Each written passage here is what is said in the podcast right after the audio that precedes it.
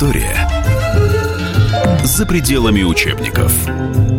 На радио «Комсомольская правда». Петр Первый. Экспансия на юг и восток. Часть первая.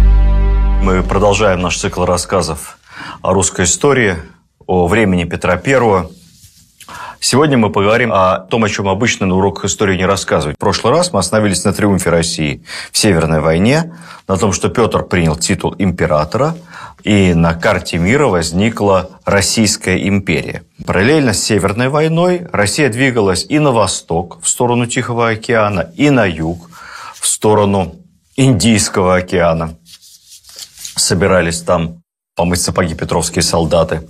Двигалась она и на юго-запад, в направлении Балкан. Об этих компаниях, о русско-турецкой войне, в которой сам Петр лично успел поучаствовать, о малоизвестном у нас персидском или каспийском походе, тоже, кстати, при личном участии уже императора Петра Первого. Ну и, наконец, про экспансию на восток, освоение Сибири, Тихоокеанского побережья. Обо всех этих не слишком известных событиях мы сегодня с вами и поговорим. В советские времена у нас был в учебниках истории прусский поход. Я, как сейчас помню, он упоминался, по-моему, двумя абзацами. Говорилось о том, что оказался он неудачным, ничего у Петра не получилось, чуть не попал он в окружение, но не попал, ну и все какой такой пруд, где вообще находится, что это за река, как Петр там оказался. Все это обходилось молчанием. И вообще вся русско-турецкая война, которая началась после Полтавы 1710-13 годов, аутсайдеры исторических хит-парадов. Поэтому давайте поговорим, разберемся, что это такое. Начать надо с победы, с триумфа. После Полтавы Наша армия побеждает шведов везде, движется от победы к победе. И вдруг такой фейл с турками. Что из себя к тому моменту представляет Турция? Турция уже давно отказалась от всяких европейских амбиций. Прошли те времена, когда турецкие войска стояли у стен Вены. Турция и мир уже с Австрией давно подписала, кстати, лишившись Венгрии. Отказалась от экспансии и перешла к длительной-длительной затяжной стратегической обороне – постепенно утрачивая свою силу и влияние, и даже потеряв Азов, особо не пытается начинать новую войну, уже примирилась. Но тут начинаются невероятные приключения Карла XII на турецкой земле. 1 августа 1709 года, буквально через считанные дни после Полтавского разгрома, Карл XII вместе с Гетманом Мазепой – спасаясь от преследовавших их войск Петра, оказались в Бендерах. Этот городок находится на территории современного Приднестровья. Там была, и сейчас ее можно посмотреть, кому интересно, съездите. Какая известная Бендерская крепость. Не путайте с Бандерой, это совершенно разные вещи. Жители Бандер очень обижаются, когда их называют бандеровцами. Они к этому отвратительному историческому персонажу никакого отношения не имеют. Бандера – это древний город на берегу Днестра, довольно неплохо защищенный.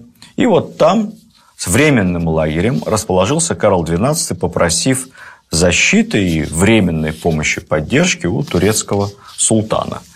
В Великой Порте султану было приятно, что столь популярный и могущественный, как им казалось, европейский монарх обращается к ним за поддержкой. Ну, собственно, почему бы и не помочь, не проявив таким образом радушное восточное гостеприимство. Карла приняли с почетом, ему даже преподнесли символические ключи от города. Правда, Мазепа там заболел, умер буквально через два месяца. Но Карл обосновался. Ему там понравилось. Климат ему понравился. Кстати, Пушкин много раз бывал. Наша армия много раз брала и не брала Бандеры в последующие годы во время различных войн с турками. Мюнхгаузен участвовал в осаде Бендер впоследствии, через некоторое время. Кстати сказать, на территории крепости Бендеры есть небольшой памятник барону Мюнхгаузену, историческому персонажу. Мы о нем как-то рассказывали во время лекции о временах Анны Иоанновны. Карл передохнул с небольшим отрядом шведских солдат, которые спаслись после Полтавы, буквально несколько сот человек. Далее события развиваются совсем уж фантасмагорично. Надо как-то возвращаться домой. никто Карлу не препятствует. Австрия обещает ему свободный сухопутный проход к своим владениям в Германии. Если он не хочет идти, боится, скажем, русских по суше, то и Франция, и Голландия предлагают ему корабли, оплыть вокруг Европы и вернуться в Швецию. Более того, сам Петр выступает с заявлением, что он не будет препятствовать возвращению Карла в Швецию. Такой аттракцион невиданной щедрости со стороны победителя. Петр на самом деле не собирается воевать. Он считает, что все задачи Северной войны решены, Карл разбит, Петербург строится, изрядный кусок Балтийского побережья в распоряжении России, окно, и даже не одно, а много – окон в Европу теперь прорублено. И, в общем, надо заниматься мирным строительством, хватит воевать.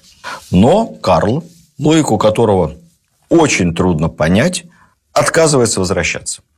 И сложно в это представить, но он просидит пять лет. Он вступает в переписку с турецким султаном, всячески подзуживая его вступление в войну против России на стороне Швеции. Параллельно занимается в лагере верховой ездой, муштрует своих немногочисленных солдат, играет в шахматы. Карл очень любил шахматы, что похвально, но всегда проигрывал. У него была очень странная манера игры. Он с самого начала начинал атаковать королем. Как вы понимаете, каждый, кто хоть раз сидел со шахматной доской, победить с такой тактикой невозможно. Время от времени Карл, как говорят, развлекался тем, что устраивал неожиданные обыски в палатках своих офицеров, требовал от них строгости, борьбы с изнеженностью, избавлял их от всяческих предметов роскоши, типа кружевных воротников, дорогих вин, которые они приобретали. Все это беспощадно выливалось в землю, отрывалось. Офицеры строго отчитывались. В конце концов, это все превратилось в какой-то аттракцион. Многие окрестные жители специально приезжали неудачное, наверное, сравнение, но как ездят в зоопарк, или, правильно сказать, природный парк, погулять, посмотреть на диковинку. Такую диковинку представлял из себя шведский лагерь с сумасбродным, очень странным королем, такой городок, живущий по европейским правилам, но живущий при этом за счет Константинополя, за счет Турции – Султану, конечно, было очень лестно, но пора же честь знать. Карлу XII из султанской казны выплачивали деньги. Кстати сказать, финансовую помощь ему также оказывала и Франция постоянными субсидиями как союзникам.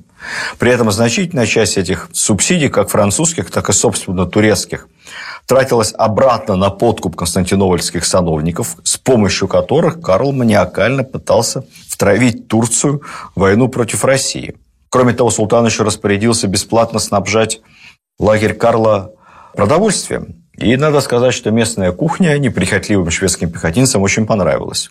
Впоследствии они даже привезли некоторые восточные рецепты в Швецию.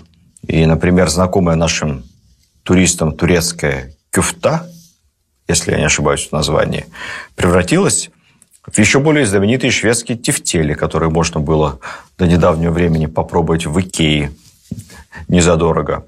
А долма турецкая стала голубцами. Понятно, поскольку виноград в Швеции не растет, то мясной фарш вместе с рисом стали завертывать в капустные листья, которые перед этим либо ошпаривали, либо даже проваривали чуть-чуть. И вот э, долма стала голубцами. Потом эти голубцы уже из Швеции попали в Россию, в нашу кухню. Там были янычары при лагере, некий вариант охраны и Карл пользовался среди них фантастической, почти религиозной популярностью. Их не было других абсолютных монархов, которых можно наблюдать в такой близости, как Карл, глядя на него, глядя на его занятия, на его неприхотливость, доступность и легкое такое сумасшествие, они прозвали его Димирбаш, железная башка. Ну, видимо, силу еще его невероятного упрямства. Я все время пытаюсь объяснить нашим коллегам, в чем разница между современными русскими и современными украинцами в части упрямства. По-русски упрямые – это упрямые, а по-украински упрямые – это впертые. Ну, либо уперты. Мне больше нравится вперты. Вперты – это гораздо более упрямый, чем наш упрямый. Вот он прямо вперся так, и его не сдвинешь. Карл, он был такой трижды впертый. Тема Карла стала турок тяготить. Было непонятно, что делать с этим незваным и во всех смыслах очень дорогим гостем. При этом Петр I не только разрешил Карлу свободно проехать в Швецию, но стал на каком-то этапе довольно настойчиво требовать от турецких властей Карла куда-то выслать. Причем зачем это делал Петр, честно говоря, непонятно. Надо сказать, что хитроумность изменила нашему государю, поскольку до тех пор, пока Карл сидел в Турции, он был совершенно не опасен. А стоило ему оказаться в шведских владениях, как, естественно, сразу бы возобновились активные боевые действия против России. Но, видимо, Петр побаивался, что все-таки Карлу удастся уговорить турок вступить в войну против России и боялся в этом отношении открытия Второго фронта, поэтому настаивал, причем весьма и весьма категорично и даже невежливо по турецким меркам, на высылке. В конце концов, судьба надоевшего всем Карла была решена. Его решили под охраной специального отряда из 500 гвардейцев и янычар через Польшу отправить в Освояси.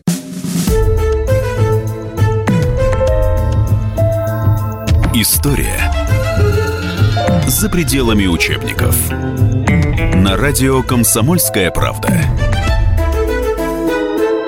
Петр Первый. Экспансия на юг и восток. Часть вторая. В качестве прощального подарка или отступного, как посмотреть, Карлу от имени султана преподнесли 25 дорогущих, эксклюзивных арабских лошадей, на одной из которых ездил сам султан. Это был такой знак особого расположения дорогому гостю. Кроме этого, на дорогу немного денег, 800 кошельков с золотыми. Но Карл – это Карл. Лошадей арабских он взял, деньги тоже взял, без всяких комплексов. Так же, как помните, перед Полтавой он взял у Петра гуманитарную помощь. Лекарствами, продовольствием, фуражом. Но все равно уезжать отказался. Он хотел войны с Петром, и причем желательно турецкими руками. Параллельно Петр продолжает давить на Турцию, и вот на каком-то этапе то ли Петр передавил, то ли Карлу все-таки удалось как-то синтриговать в турецких верхах. В итоге турки психанули, арестовали нашего посла в Константинополе. Ну, они всегда это делали перед началом войны, такая у них странная восточная традиция. Объявили войну России. Петр, нельзя сказать, что сильно расстроился. Он решил, что это отличная возможность разобраться с турками и, может быть, обеспечить себе не только выход в Балтийское море, но решительно разгромив Османскую империю, обеспечить себе еще и выход в Черное море. Здесь мы, к сожалению, должны констатировать, что произошло классическое головокружение от успехов. Ловя момент, пользуясь тем, что турки на тебя как бы напали, логично было бы придерживаться оборонительной тактики. Дать возможность туркам идти вперед, через степи, терять людей, терять лошадей, страдать от инфекционных болезней, голода, жажды. То есть повторять всю ту же самую невероятно эффективную тактику, которую Петр уже опробировал на Карле накануне Полтавы. Но вдруг Петр решил пойти другим путем. Молодецким ударом, малой кровью, на чужой территории разгромить турецкое воинство. Тактика РКК 1939 года. По-человечески понятно, Петру воевать надоело, он хотел как можно быстрее закрыть турецкий вопрос и вернуться обратно в Прибалтику, уже дожать шведов. Плюс ко всему, надо сказать, что у Петра в этой авантюрной затее с походом вглубь Турции вглубь турецких владений обнаружились и союзники. Этими союзниками было два государя или господаря как тогда писали, Валашский, не помню, как его зовут, и неважно, и еще молдавский господарь, тоже вассал Великой Порты, его звали Кантемир. Имя мы это запомним, оно еще не раз прозвучит. Союзнички пообещали обеспечивать русскую армию продовольствием на протяжении всей кампании, фуражом, но самое главное – предоставить в ее распоряжение своей армии а также поднять на подведомственной им территории большое антитурецкое восстание. А там далее они говорили, что к нам присоединятся и другие братушки, ваши славяне, и болгары, и сербы, и черногорцы. Все подтянутся. Мир политических иллюзий. Петр писал Шереметьеву, цитирую. «Господари пишут, что скоро наши войска вступят в их земли, то они тотчас же с ними соединятся и весь свой многочисленный народ побудят к восстанию против турок. На что, глядя, и сербы, болгары и другие христианские народы тоже встанут против турок. И одни присоединятся к нашим войскам, а другие поднимут восстание против турецких областей.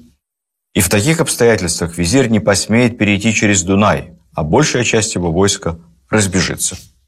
Ни большая, ни меньшая часть турецкого войска не разбежалась, потому что никаких восстаний братушек не случилось. Более того, надеясь на господари, продовольствие, фураж взяли всего лишь на 20 дней похода, и это так, если скромно кушать. А кушали не скромно, поскольку по контрасту с Полтавой с русской армией в этот раз следовало огромное количество лиц, не имевших никакого отношения к военной службе. В военном обозе было множество карет, колясок, каких-то телег малых и больших. В этих телегах ехали жены, члены семей генералов и старших офицеров. Никогда обычно русская армия так не перемещалась.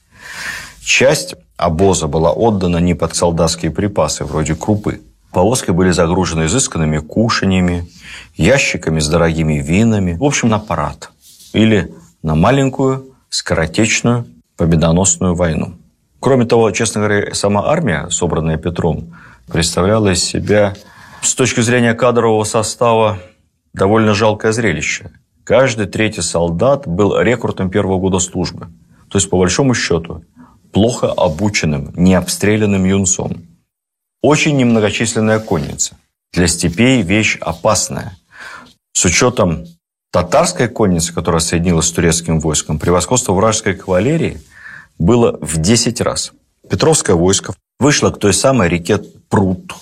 Это современная граница между Румынией и Молдавией. Был проведен смотр. Выяснилось, что армия не сделала еще ни одного выстрела, но уже потеряла тысячи солдат от болезни, от голода, от жажды. Кроме того, еще тысячи остались в тылу для охраны растянувшейся коммуникации.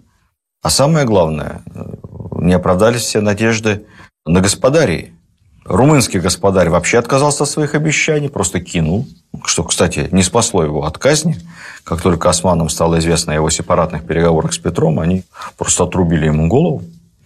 А молдавский господарь Кантемир провианта не привез, сославшись на засуху и нашествие саранчи. А вот ту армию, которую он привел с собой, на нее без слез смотреть было невозможно. Это было 6 тысяч в буквальном смысле оборванцев, многие из которых были вооружены копьями и луками. Проблема заключалась в том, что это было еще 6 тысяч ртов, которых надо кормить, а кормить непонятно чем. Потому что провианта не хватает. В этой ситуации, честно говоря, армию надо было спасать, немедленно разворачивать и уводить обратно. Однако Петр, видимо, все-таки надеясь на то, что восстанут братушки – по ходу движения, и как-то проблема с продовольствием разрешится, приказал двинуться дальше. В итоге русская армия оказалась заперта в ловушке. 38 тысяч русских под ружьем против 100 тысяч турок и не менее 20-30 тысяч татар. То есть примерно 1 к 4, 1 к 5. Хуже всего с кавалерией. Мы эти цифры знаем. Турки их не знали. А босс у нас огромный, и посчитать, сколько там чего, так на глаз очень проблематично. 19 июля армия была полностью окружена. Окружена вместе с Петром. Однако сохраняла боевой порядок, активно отбивалась. Турки не знали, к нашему счастью, что продовольствие и фураж у нас на нуле. Буквально еды на 1-2 дня. Сопротивлялись мы яростно, и под впечатлением этого турки заколебались. У них были большие потери при атаках нашего лагеря. Насколько у русских плохая ситуация, они не знали. Между тем, наше положение стало совсем уже критическим. На исходе было не только продовольствие, на исходе были боеприпасы. Помощи ждать было не от кого. В лагере воем выли офицерские жены. Сам Петр, пожалуй, впервые в жизни пришел в такое отчаяние, что с ним бывало нечасто, что, как пишут современники, он бегал взад и вперед по лагерю, бил себя в грудь и не мог временами выговорить ни слова. Есть сведения, что рассматривались самые невероятные, самые пессимистические сценарии – Царь отправил в Петербург письмо, ну, кстати, весьма разумно, это сделал, в Сенат, где предписал не выполнять никакие его указания, которые он будет следом отправлять, потому что, возможно, эти указания он вынужден отдавать из плена. На военном совете Петр принял решение предложить мир, а в случае отказа сжечь обоз, обоз без пороха, патронов и продовольствия становился обузой, и прорываться в штыковую не на живот, а на смерть, не прося ни у кого пощады. И вот тут случилось чудо на пруте. Визирь неожиданно согласился на переговоры и дал перемирие 48 часов. С русской стороны переговоры вел изворотливый крещеный еврей Шафиров. Сохранилась записка Петра Шафирову.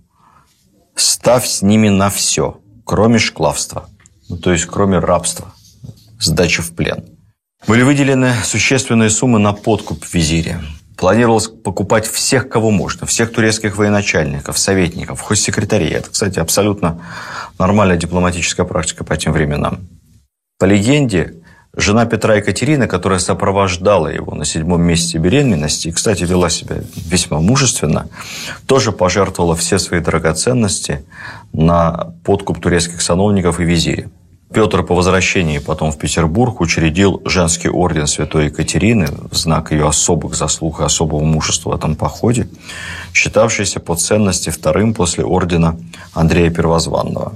Так либо иначе, но каким-то чудом Шафирову, то ли опираясь на взятки, то ли на свое красноречие, то ли на незнание и непонимание турецким визирем реальной мощи и реального состояния Петровского войска и способности его обороняться, удалось договориться о почетном мире, ну или, скажем, почетном поражении на весьма мягких условиях. Туркам возвращался Азов, предписывалось срыть Таганрог запрещалось иметь русский флот. В Азовском море Россия должна была либо отдать его туркам, либо сжечь. Ну и последнее. Проговаривался свободный пропуск шведского короля в Швецию. Последнее условие было скорее риторическим, поскольку, во-первых, и до этого Петр не препятствовал никак его проходу. Ну, в общем-то, и сам Карл ни до, ни после никуда не торопился. Так что это было скорее таким дипломатическим жестом, что турки про Карла не забыли.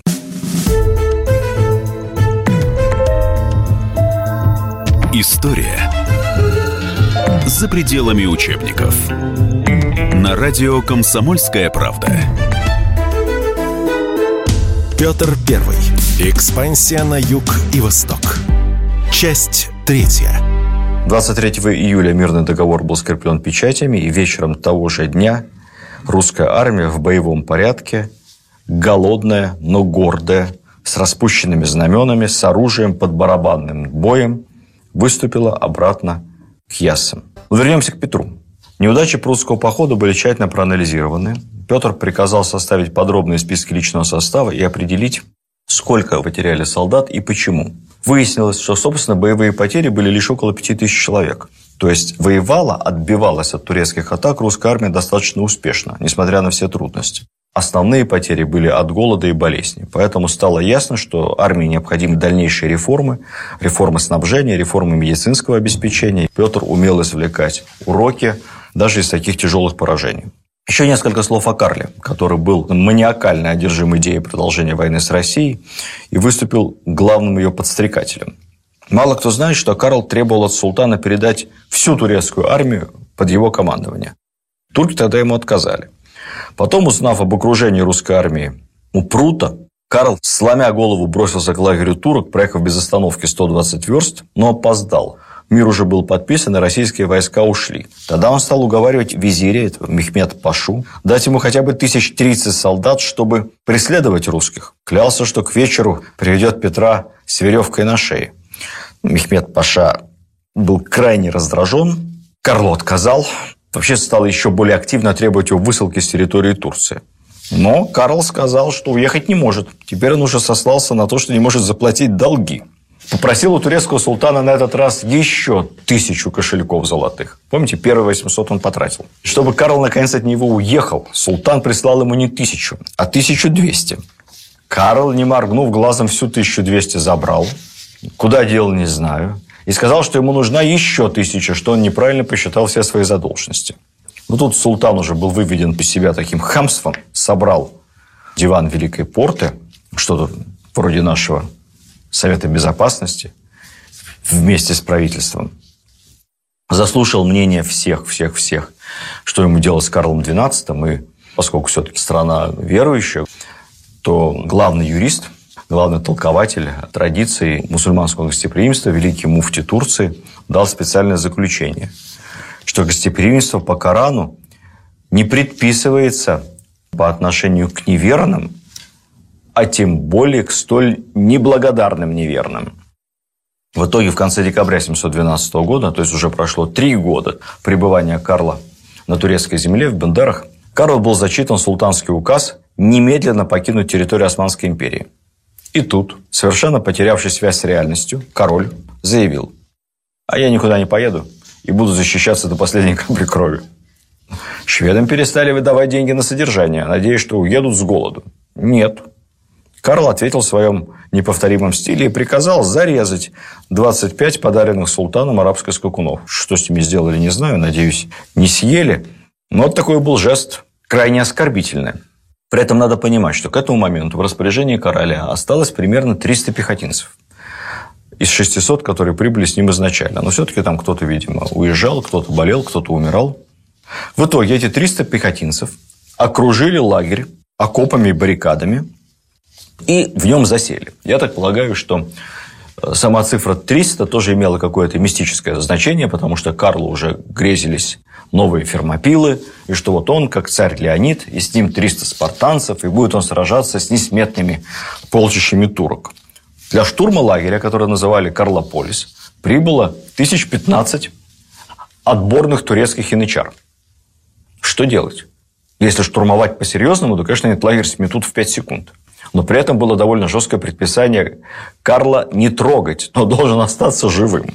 Большинство шведов, этих пехотинцев, конечно, при первой же попытке штурма, понимая бессмысленность происходящего, сразу же сдались. Однако, вместе с Карлом осталось человек 40 самых отвязанных, которые забаррикадировались в доме, где жил Карл, и стали из этого дома отстреливаться. Турки штурмовали дом. Это не так-то просто. С учетом того, что нельзя убивать Карла, даже нечаянно. Карл отчаянно махал шпагой, зарезал лично несколько янычар – стрелял с двух рук из пистолетов, в конце концов. Дом обложили соломой, сеном, дровами и подожгли. Шведы решили этот пожар затушить. У них там были бочки с какой-то жидкостью. Оказалось, что с вином или с чем-то еще покрепче. Запах стоял невероятный. Потушить пожар не удалось. И только тогда Карл выскочил из дома. Вместе с последними своими верными телохранителями он был окружен, схвачен и связан. Это сражение Стоило Карлу сломанной ноги, ему отрубили пару пальцев на руке, ну, видимо, в момент э, сабельного боя. И пишут, что еще отрубили кончик носа. Не знаю, что имели в виду хроникеры, отрубили или сильно поцарапали. Но, тем не менее, Карл остался невероятно счастлив таким своим геройским подвигом. События этого дня в Турции называют с той поры звучным музыкальным словом «калабалык» игра с львом, ну, львом имеется в виду с Карлом, но уже слово давно стало нарицательным, и в современном турецком языке означает что-то типа ссоры, беспорядка, неурядицы, какой-то фас такой невероятно абсурдного происшествия. Эта история продолжалась еще довольно долго, ее подробности тема для отдельного и весьма увлекательного рассказа.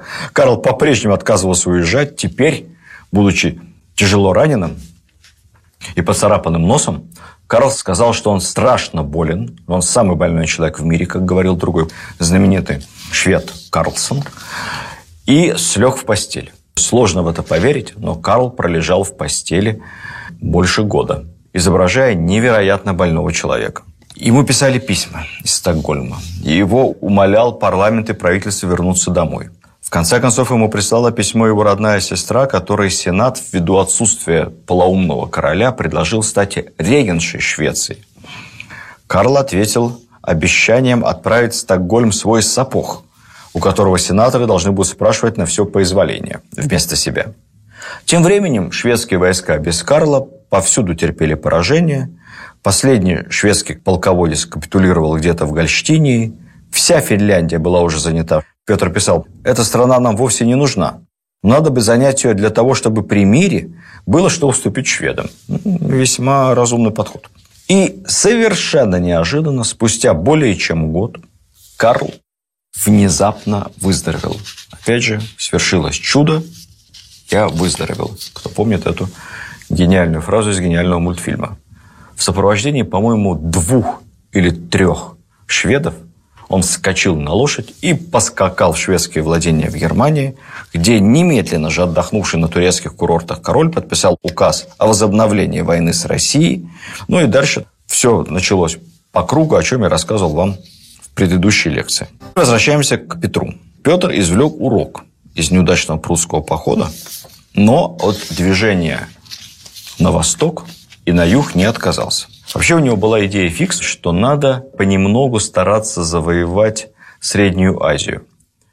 Объясняли это тем, что вроде бы Петр хотел проложить сухопутный путь в Индию. Не знаю, как насчет Индии, но считалось, что в Средней Азии очень много золота. И Петр отправил полноценную экспедицию через буквально несколько лет, в 1716 году, в сторону Хивы. Командовал экспедицией капитан Преображенского полка, очень яркий человек, Бекович Черкасский. Это был потомок кабардинских князей, крещенных православия. Он много лет был рядом с государем, принимал участие в Первом Великом посольстве, обучился морскому делу. Ему был дан отряд в 5000 солдат с задачей ни много ни мало покорить Хивинское ханство, покорить Бухару, а заодно прорыть канал, которым можно было соединить Каспий с Амударьей. Вот имея такую триединую невероятную задачу, со сравнительно небольшим отрядом князь выступил в Среднюю Азию. Около Хивы его встретила армия хивинского хана. Европейская армия, подготовленная Петром, была армия из другого века по сравнению с армией восточного деспота. Армия хана была разгромлена. Как писал в отчете Черкасский, потеряли мы при этом казаков человек 10. Но недооценили азиатское коварство. Хивинский хан якобы признал свое поражение, якобы покорился и заманил нашего командира на переговоры с небольшой охраной. Далее, естественно, Азия. В нарушении всех дипломатических норм отряд перебили, самого Бековича обезглавили. Его голову хан отправил в дар хану Бухары. Так что до вхождения этих земель в состав России оставалось еще полтора века. В 17 году Петру было не до организации карательной экспедиции, поэтому он решил отложить это на потом. Однако вскоре вернулся к идее освоения Каспия, и на этот раз базой для подготовки стала Астрахань.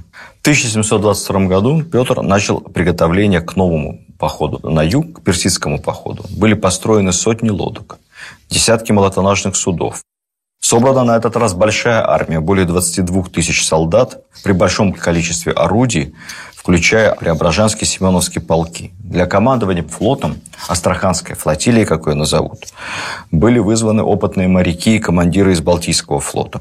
Петр также заручился поддержкой союзников. Была калмыцкая конница, татары, казаки с Дона. В общем, это было уже серьезное мероприятие.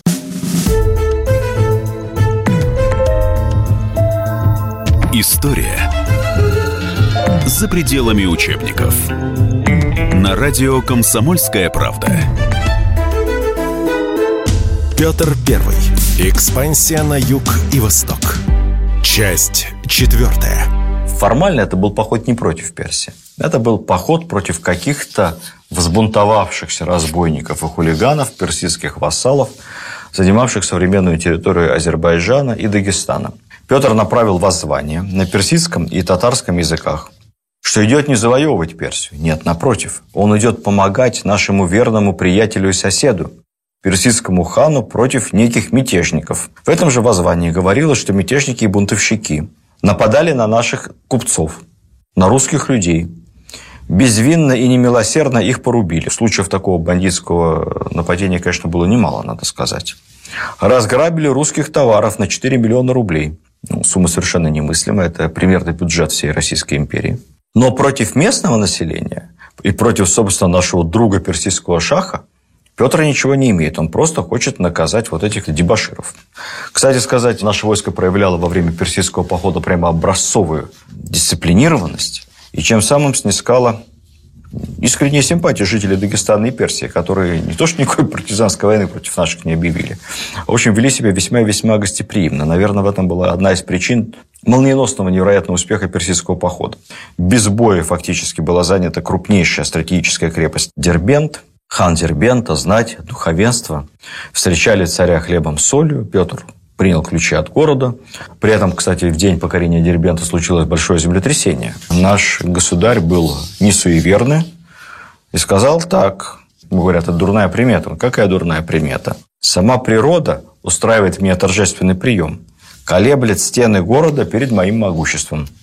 Наши войска вошли в Баку, город быстро капитулировал. В сентябре 23 года был заключен мирный договор между Россией и Персией, по которому Персия, конституционный порядок на ее мятежных территориях был с помощью Петра восстановлен. А коль восстановил, то он эти территории себе и забирал.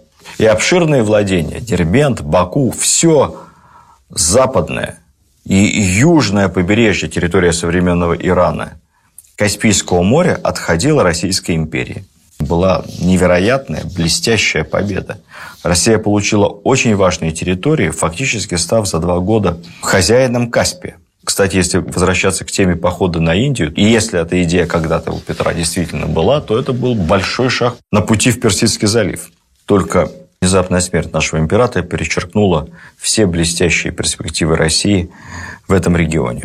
Несколько слов о покорении Сибири. Ну, собственно, движение в Сибирь «Go East» шло невероятными темпами еще со времен Ивана Грозного. Ермак, русское казачество, русские люди уверенно и с большой скоростью осваивали эту огромную, тяжелую, холодную, в перспективе такую богатую землю. Наш государь тоже в этом направлении думал. И вот в 713 году ему доставили некую записку русского агента. Это агент работал в Лондоне, где говорилось о том, как англичане пытаются найти северный морской путь в обход через Ледовитый океан. И предлагался новаторский подход.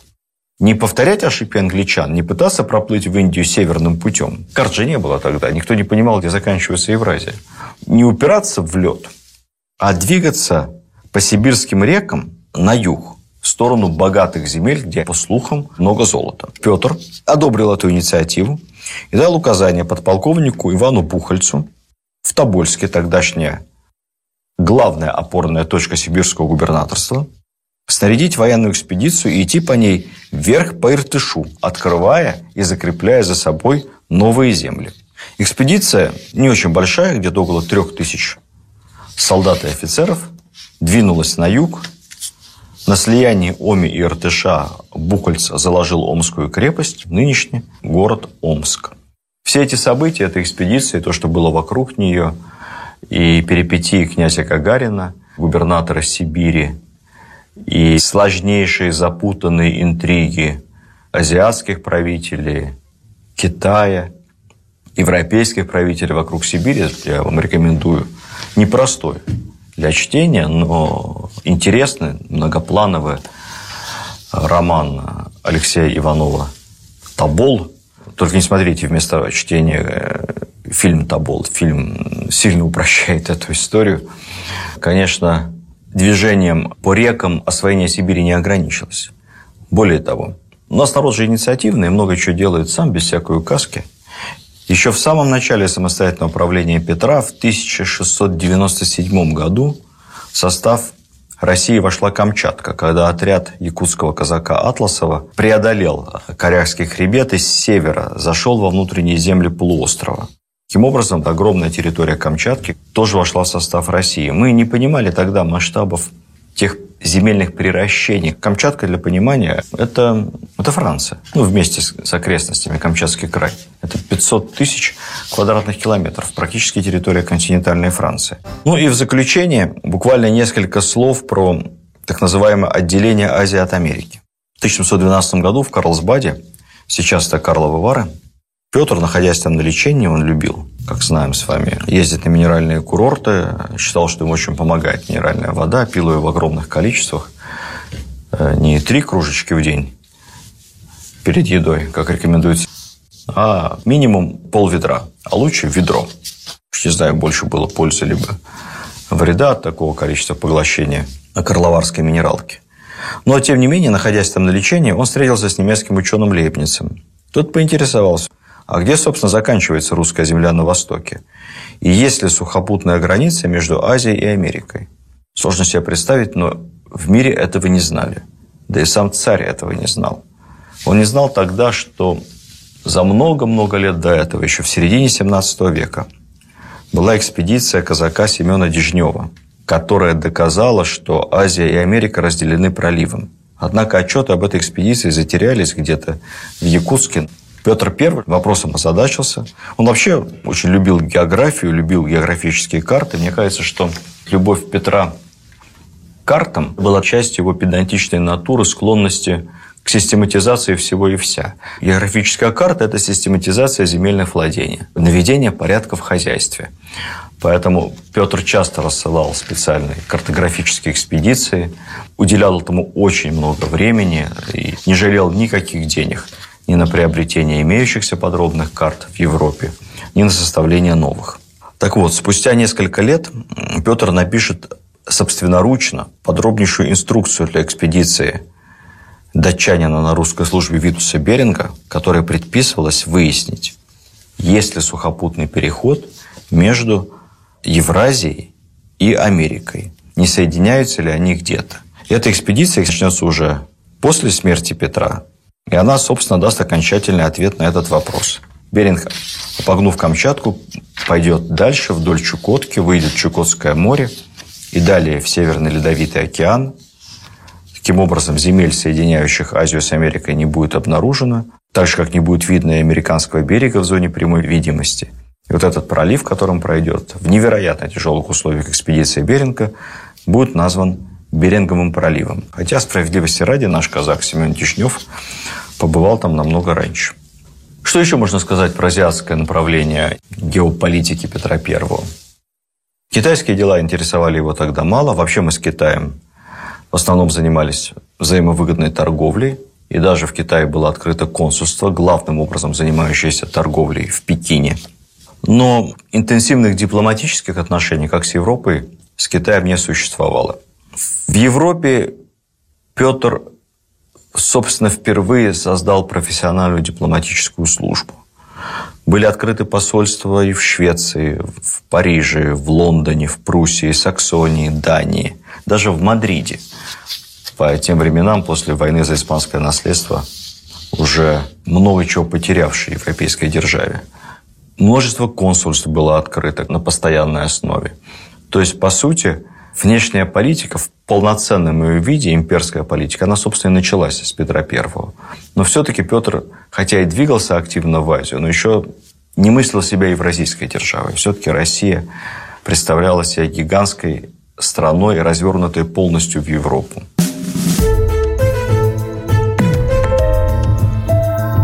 История за пределами учебников.